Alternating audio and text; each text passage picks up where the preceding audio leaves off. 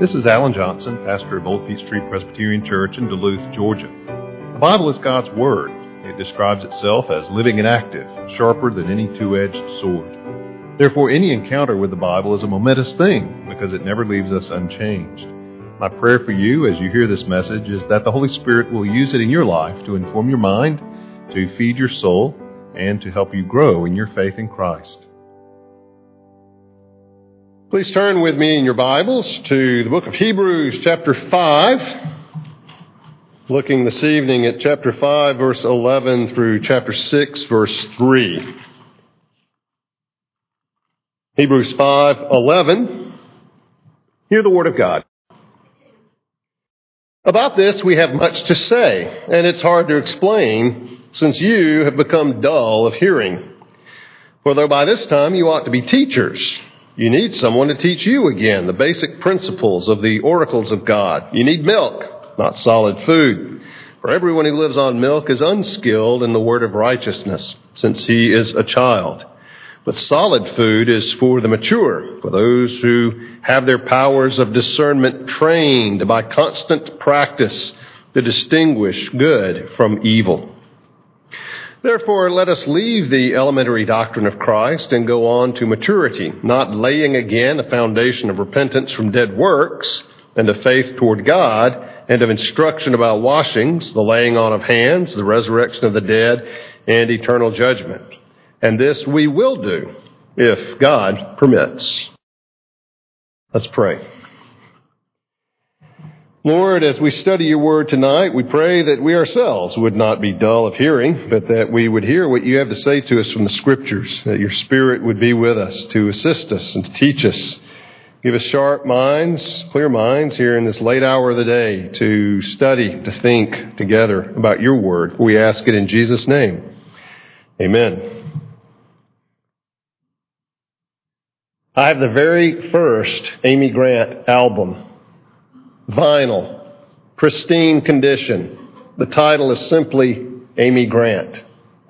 However, Amy Grant's sixth album was probably, uh, it probably, I think, all time her best. Uh, it was Age to Age, and it was the one that really sort of uh, put her on the charts in a, in a pretty big way in contemporary Christian music circles. Uh, had that as a cassette tape, which had gotten worn out. You know, you listen to it and it squeaks in various places that had gotten so worn out. But There was a song, uh, there were a lot of good songs on Age to Age, but there was one in particular that always comes to mind when I think about this passage. The song was entitled Fat Baby. Anybody heard of it? Heard Fat Baby? Well, I'm not going to sing it for you, but I will give you the lyrics. They go this way. I know a man, maybe you know him too. You never can tell, he might even be you. He knelt at the altar and that was the end. He's saved. And that's all that matters to him. His spiritual tummy, he can't take too much. One day a week, he gets his spiritual lunch. On Sunday, he puts on his spiritual best and gives his language a spiritual rest. He's just a fat little baby. He wants his bottle. He don't mean maybe. He's sampled solid foods once or twice, but says doctrine leaves him cold as ice. He's been baptized, sanctified, redeemed by the blood, but his daily devotions are stuck in the mud. He knows the books of the Bible in John 3:16. He's got the biggest King James you've ever seen. I've always wondered if he'll grow up someday. He's mama's boy and he likes it that way. If you happen to see him, tell him I said he'll never grow if he never gets fed. Fat baby. Well, God doesn't want us to remain fat babies, certainly spiritually speaking, even physically speaking. It's someone's, something's wrong for a child to remain in that infant or toddler state, cute as it can be. They eventually should and, and uh, have to grow out of that. But the same thing is true for us spiritually. There's nothing wrong with being an infant in Christ. There's something very wrong about remaining an infant in Christ. Now, the writer to the Hebrews has been describing the work of Jesus as our great high priest, and that leads him to this thought of Jesus having been designated by God a high priest after the order of Melchizedek. And uh, verse 10 ends with that thought, and then he actually picks up again with that thought in chapter 6, verse 20. He describes Jesus, where Jesus has gone as a forerunner on our behalf having become a high priest forever after the order of Melchizedek, and goes on then in chapter 7 to talk about Melchizedek. And Lord willing, when we get to that point, we'll, we will look at that and who Melchizedek was and the significance of Jesus being a priest in his order.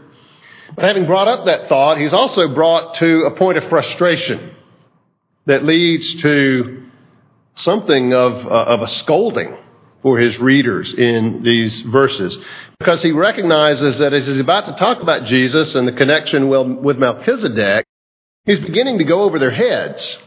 He's beginning to get into some things that are going to be difficult for them. Now, I have to admit, I think for all of us, when we get into talking about Melchizedek and the connection there, we feel like maybe he is talking to us here as well. Uh, and so he first rebukes them a little bit and then sort of exhorts them but believers, uh, as his point is, should always strive for maturity in their understanding of Scripture. Now, yes, we want to strive for maturity in our character, uh, in our walk with the Lord, in our conduct, ourselves, in relationship to other people, our husband or wife, whatever it might be. But here, he seems specifically to be thinking about maturity in terms of our understanding. Of course, we are transformed by the renewing of our minds. So he would certainly argue, and does in, in, this, in this book, that it should go beyond just mere notional ideas about the Christian life and understanding of the Bible, but that certainly should be there. Because only when that's there are we then able to live as we should. And he talks about that even a little bit in this passage. The author of the Hebrews gives us several reasons why we need to strive for a growing, strong, a strengthening, deepening understanding of the doctrines of God's Word. Several reasons. The first one is so you can learn more. So you can learn more. Look at verse 11. He says, about this, we have much to say. About what? Well, about Melchizedek and about Jesus as our high priest and the connection between Jesus and Melchizedek. We have much to say. There's a lot to talk about here. A lot of good things to think about. And it's hard to explain. Why is it hard to explain? Well, you could say, well, doctrinally, it's, it's, it's sort of difficult. It's rather complex. Or maybe the writer to the Hebrews feels some difficulty in his own ability to clarify, to, to explain, but that's not it. The problem doesn't lie with the writer to the Hebrews. The problem lies with the Hebrews, the recipients of this letter. It's hard to explain since you have become dull of hearing. Wow. Well, there's nothing, no, no point in beating around the bush. Just get to the point here. Uh, it is interesting, though, a little bit, and need to explain it doesn't say you are dull of hearing. He says you have become dull of hearing, which almost seems to imply that they weren't so much at one point. Maybe there was a point where they were eager to learn. Maybe there was a, there was a point where they were uh, digging into the scriptures, uh, really trying to learn, trying to grow, a time when they were very open to thinking about hearing teaching on the scriptures. But it seems maybe they have lapsed back into something of an infantile state. It's hard to explain since you have become dull of hearing. It seems maybe there's not that eagerness to listen. There's not that eagerness for teaching that they apparently once had. Now, this isn't the only place in Scripture where we come across this, this idea. Think back 1 Corinthians chapter 3. Uh, the beginning of that chapter is Paul's writing to the church in Corinth, and he says to them something very similar to what we see in Hebrews. Paul says, I, brothers, could not address you as spiritual people, but as people of the flesh, as infants in Christ. I fed you with milk, not solid food, for you were not ready for it. And even now, you are not yet ready. Uh, so you know the, difficulties Paul had with the church in Corinth, uh, certainly because of some things going on in the way that they were living, kind of things they tolerated, the way they interacted with each other, uh, very poorly in some cases. But at the same time, it goes back also to what they know. Uh, as infants, I fed you with milk, not solid food, because you weren't ready for it. And even now, you're not yet ready for it. And the writer of the Hebrews says the same thing. You have become dull of hearing. Problem is that if they would learn, if they were, if they weren't dull, if they were hearing, if they were learning, then the more he would be able to teach them. You have to learn the basics, and then you build on the basics, as he indeed goes on to talk about here. The second reason is not just so we can learn more, so that in learning something, we then build on that and are in a position to learn even more. But he also says, so the second reason is so you can teach others. Look at verse 12. For by this time you ought to be teachers, you need someone to teach you again the basic principles of the oracles of God. You need milk, not solid food. Now, by this time, you ought to be teachers. Again, nothing wrong with an infant in Christ. Someone who's just learning the basics of the Bible. Just beginning to learn things maybe you learned as a child in Sunday school, known all your life, take for granted um, about the Bible, about what it teaches. There's nothing wrong with that. But the problem is when someone has been a believer for years and has a hard time finding Romans in their Bibles.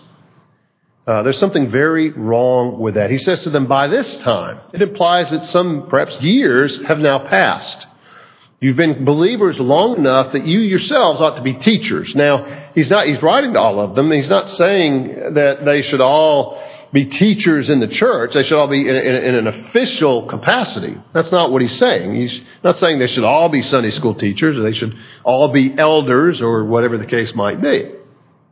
But he is saying they should be in a position now, having been believers for some period of time, where in terms of the truths of the faith, they themselves ought to be able to teach to someone else, maybe an infant in Christ, the truths of the faith. By this time, you ought to be teachers, but that's not the case. In fact, they need to be among those who are taught. You need someone to teach you again teach you again the basic principles of the oracles of God. So that word again seems to indicate what he, what he was saying earlier, that there was a time when they were making progress, but they seem to have regressed. They seem to have slipped back. Kind of reminds me of uh, Dr. Davis's quote gave you this morning from Phil Ryken's book. Haven't I forgotten this once before? You know, uh, that this amnesia and deja vu. Uh, didn't I, haven't I forgotten this before? Um, well, they've forgotten some things, apparently. You need somebody to teach you again the basic principles, the elementary principles. We might say the ABCs. You need to go back and learn your numbers. You need to go back and learn the ABCs all over again. Which, by the way, warns us not only the need for diligence in growing, but the, the need to be diligent that we don't let go the attainments we have already acquired because he's talking to people who at one time were much more promising, but are, are, are, back at square one. They need to learn their ABCs. They need somebody who can teach them the very basics all over again. Or as he sum it, sums it up in verse 12, you need milk, not solid food. You need somebody to open up a jar of Gerber's for you and spoon feed you, where you yourself ought to be the ones who are able to teach, able to feed, able to instruct, able to disciple new believers in the Lord. So he's given them two reasons right now. So, they, so they'll be in a position to be able to learn more, but also so they would be in a position to be able to teach others. Now let's just kind of stop right there and, and, and think about that uh, where, how, how would that describe you? How would you fit in with what he's saying here? How long have you been a believer?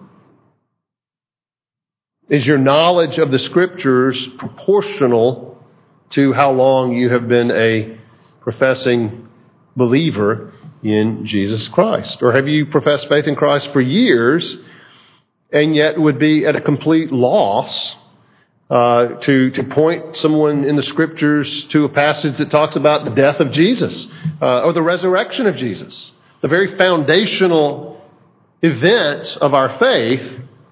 Yet, would you be able to point someone in the scriptures? If, if a new Christian came up and said, Well, where can I read in the Bible where it says Jesus rose from the dead? Would you know where to point them? Are you able to, to, at some level, be able to instruct or teach others? Or are you always just there at a very basic level, uh, never really growing, not much interest?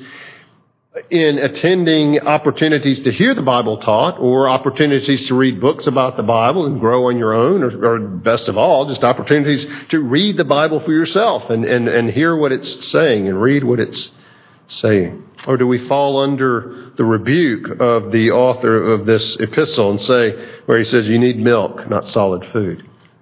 Now, we want to be careful because there's another place where the idea of milk comes in, in a good sense, and that's over in 1 Peter chapter 2, where uh, uh, Peter writes in verse 2, chapter 2, verse 2, like newborn infants, long for the pure spiritual milk, that by it you may grow up to salvation, if indeed you've tasted the Lord is good. It's 1 Peter 2, verses 2 and 3. Uh, he refers to milk, but the, the, metaphor is entirely different. He's saying just like a uh, just like a baby longs for milk, they want it, desire it, and let you know if they don't have it. Where you, as a believer, should be like that. You should hunger, thirst, desire the pure spiritual milk of God's Word to grow up to salvation. That's exactly what the writer of the Hebrews is saying. It's not that, that milk as, a, as an analogy for God's Word is a bad thing. Peter uses it in a good way here. He's saying he's drawing the contrast between uh, uh, uh, an adult who can eat solid food and a baby who has to exist on milk, on soft food. So you can continue to grow, so you can build on what you know. A second reason he says is so that you can teach others, and, and at the very least, parents, so that you can teach your children. A third reason he gives, so that you can live well. You will not live, you will not stand as a Christian the way you should if you do not understand biblical doctrine. That is, I think, in the Reformed churches, one of our strengths in this culture, which so devalues truth and so values experience. You have professing Christians, maybe uh, born again, maybe regenerate, and yet having no doctrinal, no mental framework for the Christian life. And that's where, uh, in a Reformed and confessional church, the Westminster Confession, a larger catechism, a shorter catechism can be so valuable because in an organized way, they lay out that skeletal doctrinal structure that supports the Christian life that gives us a place to stand, an understanding of God's Word that allows us to stand against all the craziness in the world around us. Uh, and we need that. We need that doctrinal skeleton that gives us shape, that gives us strength, that enables us to stand, uh, that enables us to live. Because the whole point of doctrine, the whole point of biblical truth, while it may be a delight to the mind, is ultimately to inform and affect and shape how we live what we do, what we don't do, all of these things, because uh, as we believe in our minds, in our hearts, that's how we'll live. That's that's what we'll do. And certainly, he has that in mind here. That uh, this doctrine, this learning, is not just so I can you can boast about what you know. Far from it. It should humble you, but it is to affect how you live. And we see this in verses 13 and 14. He says, You need milk, not solid food, for everyone who lives on milk is unskilled in the word of righteousness, since, since he is a child. Let's stop at that and look at that. He's unskilled. There's a lack of ability in the word of righteousness. That's literally what it says. What does that mean? Well, it most likely refers to just the biblical teaching about righteousness about how we are right with God, about what it means to be right with God, and what it means to live righteously before God. Uh, it may be something of a, of a different way of referring to the gospel. Because the gospel, after all the good news of what Jesus did, is all about righteousness. How can we be righteous before a holy God who demands nothing less? Well, God has provided that in Christ Jesus. But to be unskilled in it, since he's a child, has the idea that while he may understand, well, Jesus died for me, and that's no small attainment, by the way, uh, and yet it's not enough. What difference does that make? Paul and other writers of these epistles in the New Testament go to great lengths to flesh out what the death and resurrection of Jesus means for me.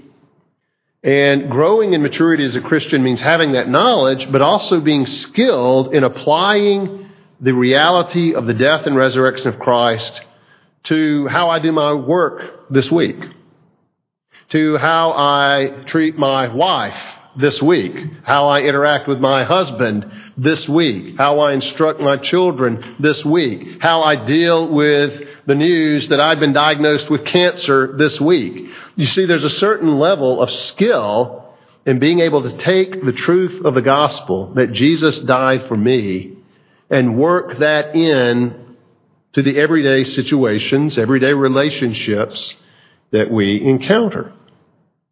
That's what he's talking about. What difference does it, the gospel make in the way that I live and why? What you have all too often is a bunch of spiritual infants who say, Yes, Jesus died for me, but don't have the faintest clue how that informs the way they live. And there seems to be a disconnect between that profession and the decisions, the priorities, the choices, the values, the relationships that they have in their daily life. There is a skill, in, and it's developed, it's learned in applying the gospel to real life. By the way, just by way of resource, if I can put in a plug for the CCEF, Christian Counseling and Education Foundation. Is that correct? CCEF uh, up near Westminster Seminary. Um, guys like Tim Lane, David Powlison, Ed Welch, uh, have written a number of books that I think do a superb job of showing just that. How the gospel, how who we are, having been having been crucified with Christ and raised to new life in Him, should affect all kinds of areas of our lives. Everything from our sexuality to our marriages, to our work, to our fears and anxieties, uh, they do a good job and truly model what it means to be skilled in taking the gospel and applying it in different areas of life. And I can give you more specific recommendations uh, uh, later or another time, but uh, I just commend books uh, that some of those guys have written, coming out published by men with CCEF, because they do a good job of just this thing. They are skilled in the word of righteousness, in applying the gospel in our lives. But that's something we want to see and develop in our own lives. Now, the flip side of that is verse 14. Solid food is for the mature. For those who have had their powers of discernment trained by constant practice to distinguish good from evil. Those who have experience in applying the truths of God's Word to life in the choices they make, choosing what is good, rejecting what is evil, being able to tell the difference between the two. It's often dismaying to read advice columns in the paper where people seem to be bewildered. You know, should, should I move in with my boyfriend? You know, he's, he's often moody and abusive, but I think if I move in with him, then maybe it'll get better. You know, I mean, just people seem to be at sea about some of these things. Uh, and what, like, I hope to you and to me, are, are very basic biblical and moral uh, questions uh, that the, the Bible uh, clearly answers. Solid food is for the mature. Uh, those who are not skilled in that need milk, but those who, as he says, who have their powers of discernment trained by constant practice over time for this kind of discernment, distinguishing good from evil. Uh, which, by the way, Adam and Eve didn't do such a good job. It's kind of, it's a similar idea. You'll be like God, knowing good and evil. Well, here he says, the practice to distinguish good from evil. Unlike Adam and Eve, who chose poorly. Um, but that's his point here. Not just so we can know and know more, not just so we can teach others, as those are important, but so that we can live well and train ourselves and be trained and train one another, encourage one another uh, to distinguish good from evil. In other words, putting this truth to work in our lives. I like the way Philip Edgcumbe Hughes in his commentary on Hebrews puts it. He says that. Uh, but like Christian athletes who, as the result of single minded self discipline and application to the contest on which they have entered, that is the Christian life, are persons of spiritual sensitivity and discernment. And it's not just a hardy few. This isn't just to be your pastor and elders, but all believers should show this athletic zeal. Hence, the exhortation is addressed to all. He's talking to you. He's talking to me. And then the last thing he says, we need to strive to grow in our understanding of the doctrines of Scripture uh, so that we can move forward, so that once again they and, and we can, can be making progress. We will never totally arrive this side of glory, but we should be moving forward, not sitting still or hopefully not moving backwards as they seem to have done. And we see this in chapter 6, verses 1 through 3. Therefore, let us leave the elementary doctrine of Christ and go on to maturity.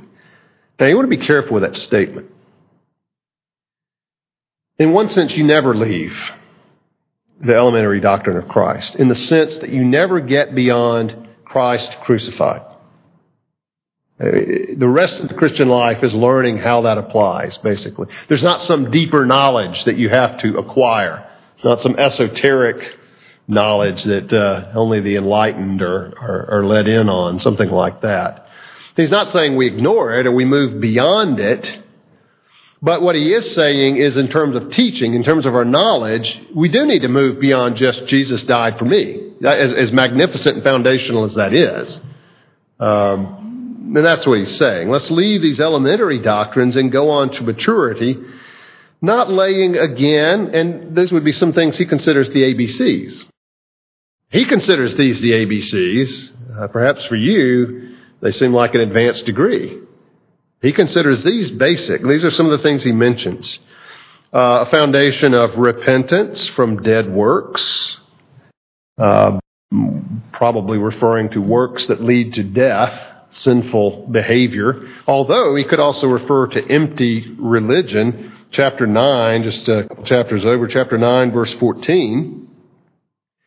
He says, uh, comparing Jesus with the, the priesthood of the Old Testament, how much more will the blood of Christ, who through the eternal Spirit offered himself without blemish to God, purify our conscience from dead works to serve the living God? I think it's sufficient just to think of those things as uh, our efforts at righteousness, our efforts to be right with God, but they ultimately lead to death, uh, regardless whether those are charitable uh, or, or religious, whatever they might be and a faith toward God, trusting in God. Certainly trusting in Jesus for salvation, salvation, but, but faith towards God, trusting that God is good, trusting that God is in control. Important, yes, but in his view, fairly rudimentary, fairly basic in the Christian life. Uh, verse 2 of instructions about washings, uh, which is the word, is a word related to the word for baptism. It is that word, but it has a different ending. Uh, it's not the word you would normally refer to, use to refer to baptism, uh, maybe baptisms. Uh, probably talking about maybe understanding the difference between Christian baptism on the one hand and various uh, Jewish rituals, ceremonial washings, that kind of, of thing. You may get some uh, hint of that when the Pharisees criticized Jesus' disciples for not washing their hands which wasn't just about cleanliness, it was, it involved religious ritual.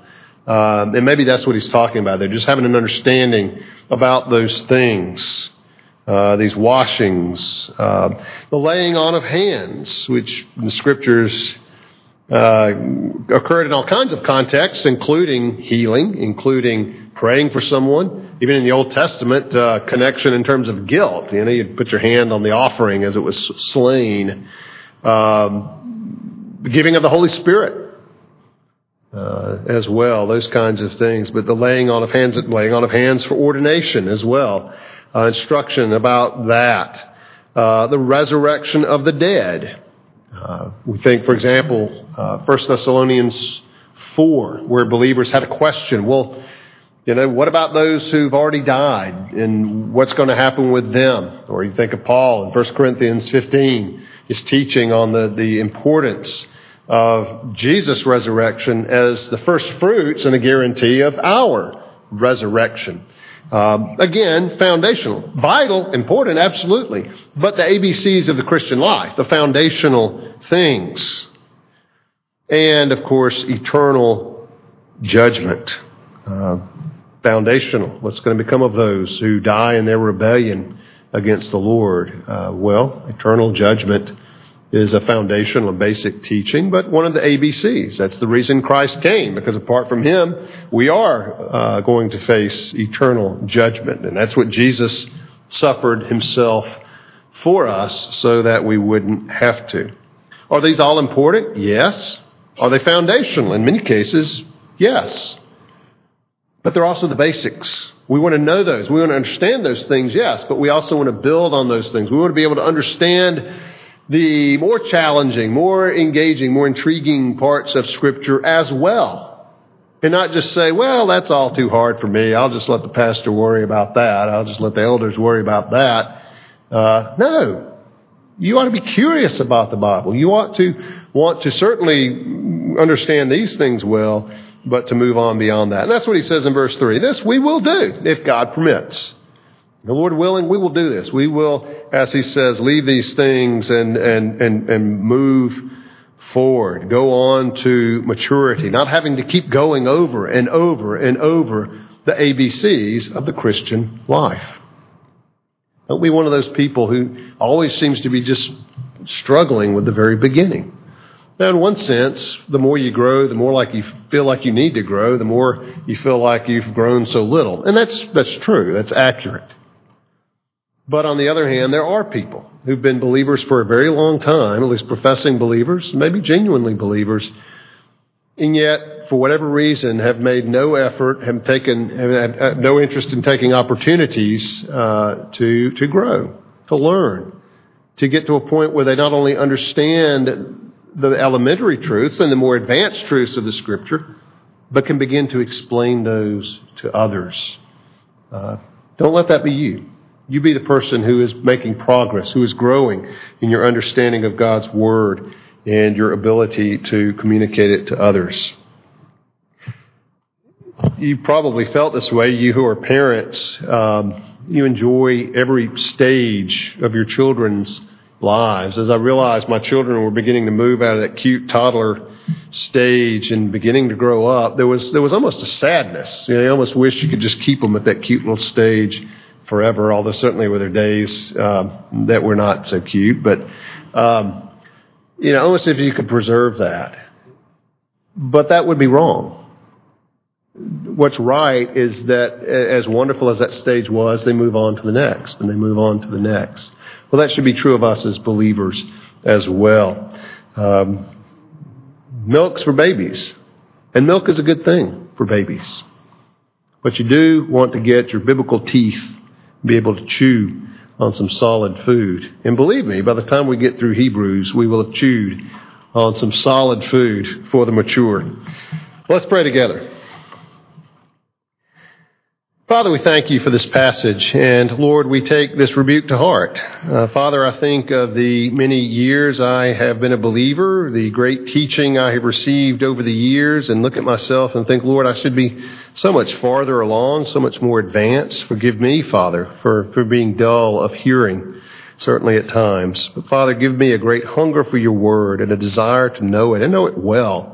And Lord, I pray for my brothers and sisters here this evening the same thing, that we would hunger for you, that we would love your word, that it would be our delight, Lord, as Psalm 119 says over and over again, our delight to meditate on your law, to think about your truth, and not just in the abstract, Father, but to delight in the growing skill of applying it to ourselves in our daily lives. And so, Father, give us grace to advance to maturity in Christ in this way. For we ask it in His name. Amen.